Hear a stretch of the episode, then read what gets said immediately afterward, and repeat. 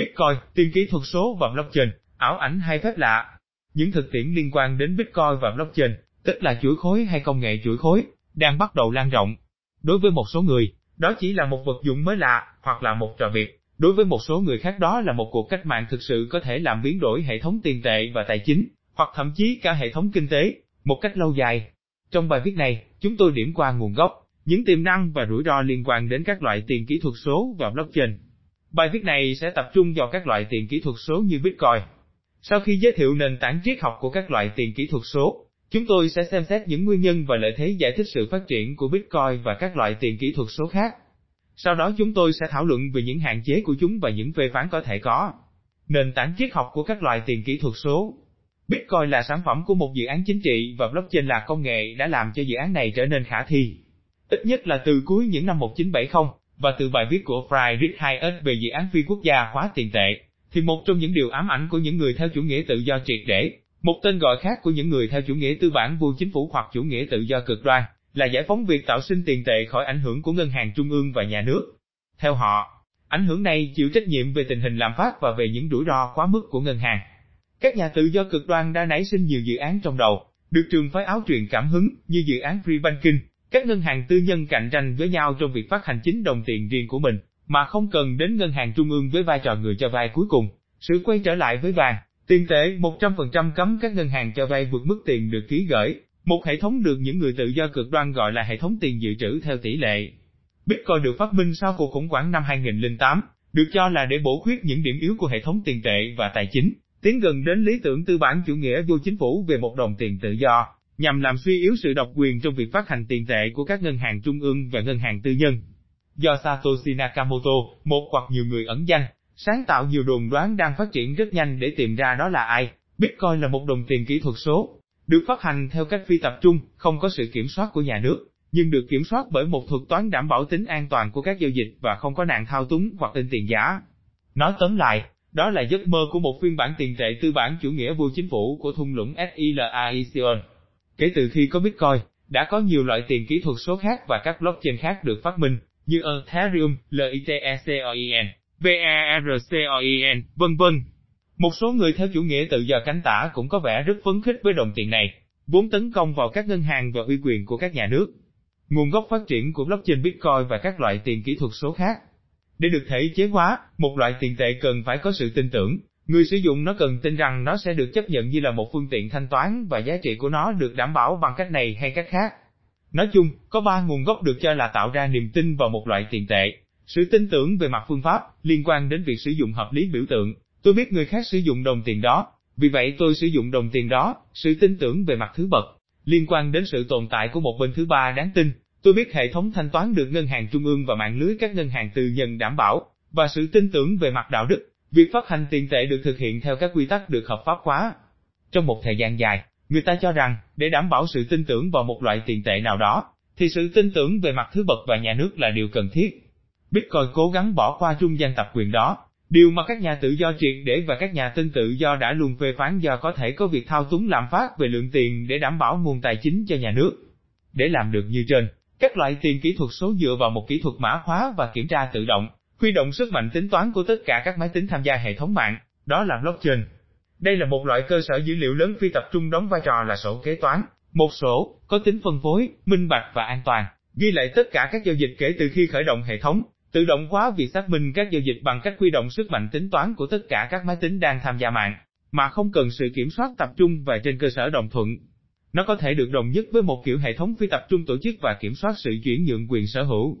Vì vậy, nó không cần đến bên thứ ba đáng tin, niềm tin về mặt thứ bậc. Đối với từng khối giao dịch, mỗi máy tính sẽ thực hiện những công việc xác minh tốn kém về mặt tính toán và năng lượng, rất awkward hay bằng chứng công việc trong trường hợp của Bitcoin, cho phép duy trì độ tin cậy, kể cả khi đối mặt với các nỗ lực ác ý của tin tặc trong việc phổ biến những thông tin sai lệch. Hệ thống này được các chuyên gia về mật mã coi là gần như bất khả xâm phạm. Một khi đã huy động sức mạnh tính toán của nhiều máy tính, thì cần khuyến khích người dùng tham gia hệ thống mạng ngày càng nhiều và đảm bảo việc phát hành Bitcoin. Sự khéo léo xuất phát từ việc là, khi đưa máy tính của mình vào hệ thống mạng, chủ sở hữu của mỗi máy tính sẽ giải quyết được vấn đề được gọi là đạo vàng, và các máy tính là những máy đào vàng, và được trả thù lao bằng các Bitcoin. Về cơ bản, Bitcoin được phát hành để bù đắp cho chi phí về tiền điện và sức mạnh tính toán của máy tính, tham gia hệ thống mạng. Do thuật toán của Bitcoin được thiết kế để phát hành đồng tiền có hạn chế này, nên giá trị của nó so với các loại tiền có chủ quyền phải có xu hướng tăng lên, khuyến khích người đào vàng, đào ngày càng nhiều và như thế đảm bảo sự phát hành đồng tiền kỹ thuật số. Sau đó, đồng tiền kỹ thuật số này có thể được chuyển đổi, ở các dạng nền tảng hoạt động như là một phòng thu đổi ngoại tệ, sang một đồng tiền có chủ quyền hoặc một đồng tiền kỹ thuật số khác. Bitcoin được giao dịch không thông qua các trung gian ngân hàng và vì vậy tiết kiệm được các chi phí giao dịch liên quan đến hoạt động trung gian ngân hàng, phí hoa hồng, phí duy trì tài khoản, vân vân. Việc chuyển khoản hoặc chuyển đổi Bitcoin thành một đồng tiền có chủ quyền diễn ra khá dễ, hay đúng hơn từng là khá dễ, là điều mà chúng ta sẽ thấy dưới đây. Điều này làm cho các giao dịch thanh toán trở nên khả thi, ở bất kỳ điểm nào trên hành tinh trong một thời gian kỷ lục, tất nhiên, với điều kiện là các bên trong giao dịch chấp nhận nó. Hơn nữa, việc chuyển khoản này chỉ có thể được thực hiện nếu Bitcoin đã có trong một tài khoản trước đó. Ở đây không có hệ thống tiền dự trữ theo tỷ lệ, các ngân hàng không thể tạo ra tiền bằng tín dụng, điều mà, trong tầm nhìn của giới tự do cực đoan, là một phẩm hạnh bảo vệ chống lại các rủi ro lạm phát và nạn in tiền giả mà họ cáo buộc cho các ngân hàng. Như vậy, Bitcoin có thể được coi là một dạng vàng kỹ thuật số, và chế độ tiền tệ mà nó sẽ thiết lập. Nếu được phổ biến rộng chúng ta sẽ thảo luận sao tính khả thi của kịch bản này, sẽ giống như chế độ bản vị vàng thuật ngữ đào vàng, được sử dụng có chủ đích. Bitcoin, một sản phẩm đầu cơ. Có một chỉ trích chính là Bitcoin là một sản phẩm đầu cơ thuần túy. Không ai tranh cãi việc Bitcoin là một tài sản đầu cơ. Hầu hết những người đầu tư vào các loại tiền kỹ thuật số này đều làm như vậy để có một thu nhập cao. Trong thực tế, Bitcoin tăng giá theo thời gian và căn cứ vào sự tăng giá đó, người ta có thể tự hỏi, một cách chính đáng, liệu đó có phải là một bong bóng đầu cơ không? Liệu đó có phải là một bong bóng đầu cơ không? Trong trường hợp này, thuật toán của Bitcoin làm cho việc tạo tiền bằng Bitcoin được giới hạn, ở mức 21 triệu đơn vị. Các bạn đã đọc rõ chứ, tất cả sẽ chỉ có 21 triệu Bitcoin được tạo ra cuối cùng, biết rằng hiện nay đã có 12 triệu Bitcoin đã được tạo ra. Vì vậy, nó là một đồng tiền hiếm theo định nghĩa và điều này giải thích một phần sự thành công của nó, vừa là một dạng giá trị ẩn náu và bởi vì nó có thể dẫn đến một hình thức tin tưởng về mặt đạo đức, khi mà việc tạo ra tiền không thể bị thao túng. Bitcoin được coi là một dạng giá trị ẩn náu và các tác nhân tiên đoán rằng giá Bitcoin sẽ tăng lên, do quy mô hệ thống mạng và sự lan rộng của Bitcoin tăng lên trong khi khối lượng Bitcoin có giới hạn. Vì vậy, đồng tiền ảo này không có tính ổn định bởi vì nó tăng giá cao và là đối tượng đầu cơ. Nếu như một đồng tiền như thế và một chế độ tiền tệ như thế được thể chế hóa và phổ cập hóa, thì sẽ thấy xảy ra các cơ chế giảm phát, mà hiệu ứng của chúng sẽ có khả năng tác động tiêu cực lên hoạt động tiền tệ, một cách tiềm tàng. Thực vậy, tình trạng giảm phát làm tăng nợ, có hiệu ứng siết nợ các doanh nghiệp, hộ gia đình hoặc nhà nước, cụ thể là những tác nhân có khuynh hướng tiêu dùng cao nhất. Người ta có thể sẽ lập luận rằng khi giá cả giảm thì sẽ làm tăng sức mua tiền mặt và từ đó làm tăng tiêu dùng, nhưng hiệu ứng được gọi là tiền mặt thực tế này nói chung là khá yếu. Hơn nữa, nếu tiền lương là không linh hoạt so với giá cả một điều vốn thường là như vậy, thì tình trạng giảm phát làm giảm lợi nhuận và giảm bớt động lực đầu tư. Hiện tại, khi chúng ta đang ở trong chế độ tiền tệ có chủ quyền, khi Bitcoin không được sử dụng để ấn định giá cả và tiền lương, thì hiệu ứng giảm phát này khó có thể xảy ra và sự tăng giá của tài sản này. Bitcoin chủ yếu mang tính đầu cơ.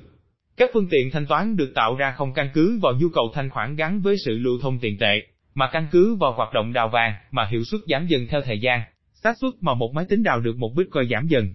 Nếu mọi người có thể cho vay bằng Bitcoin để tài trợ cho hoạt động kinh doanh này hay hoạt động kinh doanh khác, thì các khoản nợ và giấy nợ này không thể tạo ra tiền, và cũng không thể được lưu thông như tiền thông qua blockchain của Bitcoin. Người ta sẽ tiến gần hơn đến lý tưởng của một Morita lệ hoặc một số nhà tự do cực đoan người Áo, những người muốn tách chức năng tiền tệ và cho vay bằng cách ngăn cấm những khoản tiền dự trữ theo tỷ lệ. Tuy nhiên, Bitcoin không ngăn cấm hệ thống tiền dự trữ theo tỷ lệ. Nếu một ngân hàng tạo ra các tài khoản bằng Bitcoin, thì không có gì ngăn cản họ đưa đồng tiền đó vào lưu thông, thông qua tín dụng, các phương tiện thanh toán ngân phiếu, ví dụ, vượt quá mức dự trữ bằng Bitcoin của ngân hàng. Nhưng để làm được điều này, đòi hỏi các ngân hàng phải cung cấp một dịch vụ thú vị hơn, vì tính minh bạch của sổ kế toán và vì các tác nhân trong hệ thống mạng có thể có những tài khoản hay ví tiền riêng của mình mà không cần đến các ngân hàng. Đặc biệt khi mục tiêu của Bitcoin là bỏ qua trung gian ngân hàng, bằng cách cung cấp dịch vụ với chi phí giao dịch thấp hơn. Hơn nữa, trong một hệ thống được Bitcoin khóa, hoàn toàn, thì các ngân hàng vẫn chịu những hạn chế định lượng về trữ lượng Bitcoin, giống như vàng có thể phần nào đó hạn chế sự mở rộng tín dụng trong bản dị vàng. Vì vậy, có nhiều khả năng để đặt cược rằng chế độ tiền tệ này sẽ mang tính giảm phát và tiêu cực cho mức độ hoạt động kinh tế vì độ co giãn thấp của nó. Trong một kịch bản như vậy, nó sẽ kéo theo việc biến mất hoàn toàn của công cụ chính sách tiền tệ. Sự thiếu vắng các quy định mở đường cho các hoạt động bất hợp pháp. Liệu Bitcoin có thực sự là một đồng tiền không, hay là một vụ lừa đảo in tiền giả, như khẳng định của một số người, trong đó có Jamie Dimon, giám đốc ngân hàng JPM Orga Chase. Hãy nhớ rằng một đồng tiền chỉ là đồng tiền bởi vì nó được coi là như vậy theo quy ước. Điều này có nghĩa là nếu một ngày nào đó Bitcoin được chấp nhận như là một đồng tiền, nghĩa là nếu nó tạo đủ niềm tin để cho phép mua hàng, thì nó sẽ là một đồng tiền. Trong số các yếu tố có thể nuôi dưỡng sự ngờ vực, đã có nhiều trường hợp lừa đảo tiền kỹ thuật số, có thể tạo ra sự ngờ vực của công chúng và chỉ ra rằng một kỹ thuật, dù có bất khả xâm phạm đến đâu, cũng có thể là chưa đủ để tạo ra niềm tin. Đồng thời, cũng có trường hợp những hệ thống ban di gian lận trên Bitcoin. Các hoạt động được gọi là ICO, hình thức huy động vốn đầu tư thông qua việc phát hành những tài sản số đổi lấy tiền, kỹ thuật số, nghĩa là những đợt phát hành các token thẻ số, với lãi suất ưu đãi cho những nhà đầu tư bằng Bitcoin và để tài trợ cho các doanh nghiệp khởi nghiệp đào vàng đổi lấy đồng tiền có chủ quyền, không bị điều tiết và phát triển nhằm tránh hoạt động tài trợ truyền thống bằng cổ phiếu với các quy định kèm theo. Trong các ICO, các token tiền kỹ thuật số được phát hành đến kỳ hạn không cho nhà đầu tư quyền được hưởng cổ tức và quyền bỏ phiếu, mà là cho quyền được mua một trong những sản phẩm hoặc dịch vụ mà doanh nghiệp sẽ cung cấp sau này, hoặc bán lại các token tiền kỹ thuật số có được với một mức gia tăng của giá trị khi thời giá tăng lên. Nhưng khi tiền kỹ thuật số rớt giá, thì các nhà đầu tư sẽ mất tất cả.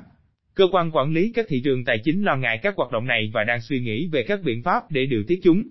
Trong các ICO này, có nhiều trường hợp lừa đảo có thể làm suy yếu niềm tin vào đồng tiền ảo này. Ngoài ra, tiền kỹ thuật số thường được sử dụng trong việc rửa tiền các hoạt động kinh doanh bất hợp pháp. Nói tóm lại, sự thiếu vắng điều tiết khuyến khích những hành vi dẫn đến tranh chấp.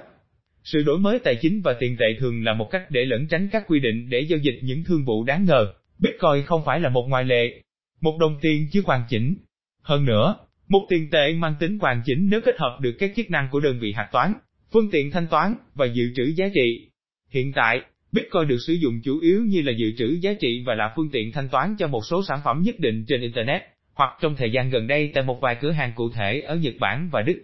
Các trang web hoặc doanh nghiệp này chấp nhận Bitcoin như là một phương tiện thanh toán bởi vì thuật toán được đảm bảo an toàn và bởi vì họ dự đoán rằng họ sẽ có thể chuyển đổi Bitcoin thành đồng tiền có chủ quyền, có nhiều khả năng với một mức giá trị thặng dư căn cứ vào sự tăng trưởng của thể giá. Nhưng, Bitcoin chưa thực sự có được chức năng là đơn vị hạch toán, ngoại trừ trong những giao dịch giữa các loại tiền kỹ thuật số, nơi mà Bitcoin là đồng tiền tham chiếu. Vì vậy, nó không thể được coi là một đồng tiền hoàn chỉnh. Nhân tố chính có thể làm chậm việc sử dụng các loại tiền kỹ thuật số này xuất phát từ các nhà nước và các ngân hàng trung ương, những tác nhân có toàn quyền quyết định về đơn vị hạch toán trên lãnh thổ của mình và bắt buộc trả tiền thuế bằng đồng tiền quốc gia. Yêu cầu bắt buộc này đảm bảo đồng tiền quốc gia được sử dụng vừa như là đơn vị hạch toán và vừa là phương tiện thanh toán. Hơn nữa, các nhà nước rất có thể quyết định cấm lưu thông Bitcoin và các loại tiền kỹ thuật số khác, để tạo ra loại tiền kỹ thuật số của riêng họ, theo nhiều quy tắc phát hành khác nhau cho vấn đề được gọi là phát hành tiền tệ. Đây là những gì mà Nga, Estonia và Việt Nam đang nghĩ đến. Một số điều gọi là lợi thế của Bitcoin đang biến mất. Trước tiên, khi số lượng các giao dịch tăng lên, thì cần nhiều thời gian hơn để xác minh một giao dịch, đôi khi cần đến vài chục phút, điều này không mấy thuận tiện. Ngoài ra, khi không có các phương tiện thanh toán tương đương như thẻ tín dụng hoặc tiền giấy, thì hiện tại có rất ít khả năng để sử dụng loại tiền này trong các giao dịch hàng ngày, ở siêu thị hoặc ở quán cà phê. Hoặc việc chuyển đổi Bitcoin thành đô la Mỹ đã tạo ra các chi phí giao dịch ngày càng tăng, đạt mức 5,5 đô la Mỹ vào tháng 6 năm ngoái và xu hướng tăng lên cho mỗi giao dịch, làm giảm lợi ích của đồng tiền kỹ thuật số trong các giao dịch có giá trị thấp. Tất cả điều này được giải thích bởi chi phí về tính toán và năng lượng của việc duy trì blockchain Bitcoin, một chế độ tiền tệ không bền vững. Dựa vào xác suất giảm dần trong khả năng đào được vàng, các máy tính cần phải chạy ngày càng lâu hơn để có được Bitcoin, hoặc cần phải huy động ngày càng nhiều máy tính hơn. Người ta thấy rằng Bitcoin quả thực là rất hao tốn về năng lượng, bởi vì do thức xác minh huy động rất nhiều năng lượng và sức mạnh tính toán, và điều đó càng nhiều hơn nữa khi số lượng các giao dịch tăng lên. Hiện tại, khi Bitcoin chưa được phổ biến rộng rãi, người ta ước tính rằng mức tiêu thụ điện để làm cho blockchain này hoạt động tương đương với mức tiêu thụ điện của Ireland.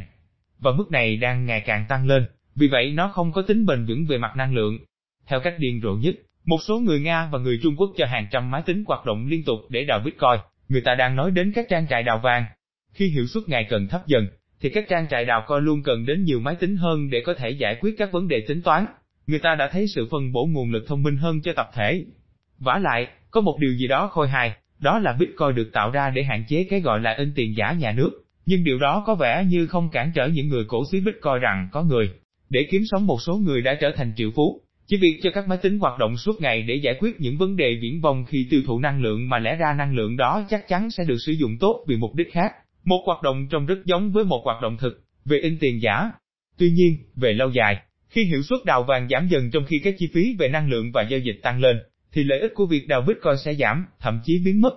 Liệu có ai đó quan tâm đến việc để cho máy tính của mình chạy liên tục mà không có bất kỳ hy vọng nào đào ra vàng không?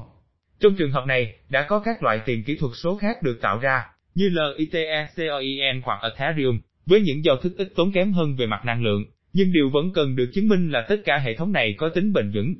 Để cho song phẳng, cần phải so sánh chi phí các blockchain của các loại tiền kỹ thuật số với chi phí của các hệ thống thanh toán hiện có. Chi phí này không phải bằng không, trái với những gì người ta có thể đôi khi nghe thấy, cần có các máy rút tiền, các thiết bị thanh toán đầu cuối, chi phí in tiền, cơ sở hạ tầng về công nghệ thông tin, nhưng người ta cũng cảm thấy cần phải xem xét lại những lợi thế từng được ca tụng của Bitcoin. Hơn nữa, khi chi phí các giao dịch tăng lên, để có thể sử dụng Bitcoin trong đời sống hàng ngày, thì các ngân hàng có thể có một giải pháp là phát hành những phương tiện thanh toán cụ thể, ngân phiếu để đổi lấy Bitcoin, làm mất đi triết lý ban đầu của Bitcoin khi mà hoạt động ngân hàng quay trở lại và đi kèm với hoạt động ngân hàng đó là khả năng của hệ thống tiền dự trữ theo tỷ lệ. Các ngân hàng vẫn chưa chịu thua. Tuy nhiên, tôi không nghi ngờ rằng giá trị của Bitcoin sẽ tiếp tục tăng thêm nữa, miễn là chi phí biên của việc đào vàng thấp hơn giá trị của Bitcoin. Việc so sánh giá trị hay chi phí sản xuất sẽ xác định mức sản xuất, lợi tức kỳ vọng ấn định mức cầu, và miễn là nhà nước không có các biện pháp để ngăn cấm hoặc điều tiết việc phát hành Bitcoin. Điều này sẽ còn tạo ra, trong một thời gian, một sự lãng phí năng lượng và nguồn lực một cách vô lý. Khó xảy ra sự phá vỡ của ngành ngân hàng và tài chính bởi các loại tiền kỹ thuật số. Lý do cuối cùng có khả năng làm chậm sự phát triển của loại tiền kỹ thuật số là phản ứng của cơ chế độc quyền dịch vụ ngân hàng, mà dù thế nào vẫn có thể bị các loại tiền kỹ thuật số, blockchain và tổng quát hơn là toàn bộ ngành FINTECH, công nghệ tài chính đe dọa. Nhưng hãy nhìn nhận rằng việc phá vỡ, ngành ngân hàng và tài chính để giảm bớt khả năng gây phiền toái của nó và sự phụ thuộc của chúng ta có thể không hoàn toàn làm cho chúng ta không hài lòng. Cuối cùng, ngay cả khi Bitcoin trở thành một phương tiện thanh toán cho hoạt động thương mại điện tử, thì cũng có rất ít khả năng nó phá vỡ được các đồng tiền quốc gia. Nếu Bitcoin được phổ cập là đồng tiền thay thế cho đồng tiền có chủ quyền, thì sẽ đặt ra những vấn đề nghiêm trọng về giảm phát, vì sự cứng nhắc của quá trình tạo ra tiền của nó và vì việc tạo ra tiền đó không điều chỉnh được với nhu cầu về thanh khoản. Nếu Bitcoin, giống như các loại tiền kỹ thuật số khác, chỉ là những tài sản đầu cơ, thì điều tốt nhất là lợi ích của chúng là hạn chế, và điều tồi tệ nhất là chúng mang tính tiêu cực. Kịch bản có nhiều khả năng xảy ra nhất trong trung hạn là kịch bản của việc cùng tồn tại giữa các đồng tiền quốc gia và các loại tiền kỹ thuật số. Các loại tiền kỹ thuật số này sẽ được sử dụng trong một số giao dịch và được một số doanh nghiệp và quầy hàng chấp nhận, trong khi các đồng tiền quốc gia sẽ vẫn giữ vai trò nòng cốt do thời giá hợp pháp và vai trò trong thanh toán thuế của chúng. Đồng tiền kỹ thuật số có những hạn chế quan trọng, nhưng kỹ thuật cơ bản, blockchain, có nhiều ứng dụng tiềm năng. Chúng ta sẽ xem xét vấn đề này trong một bài viết khác.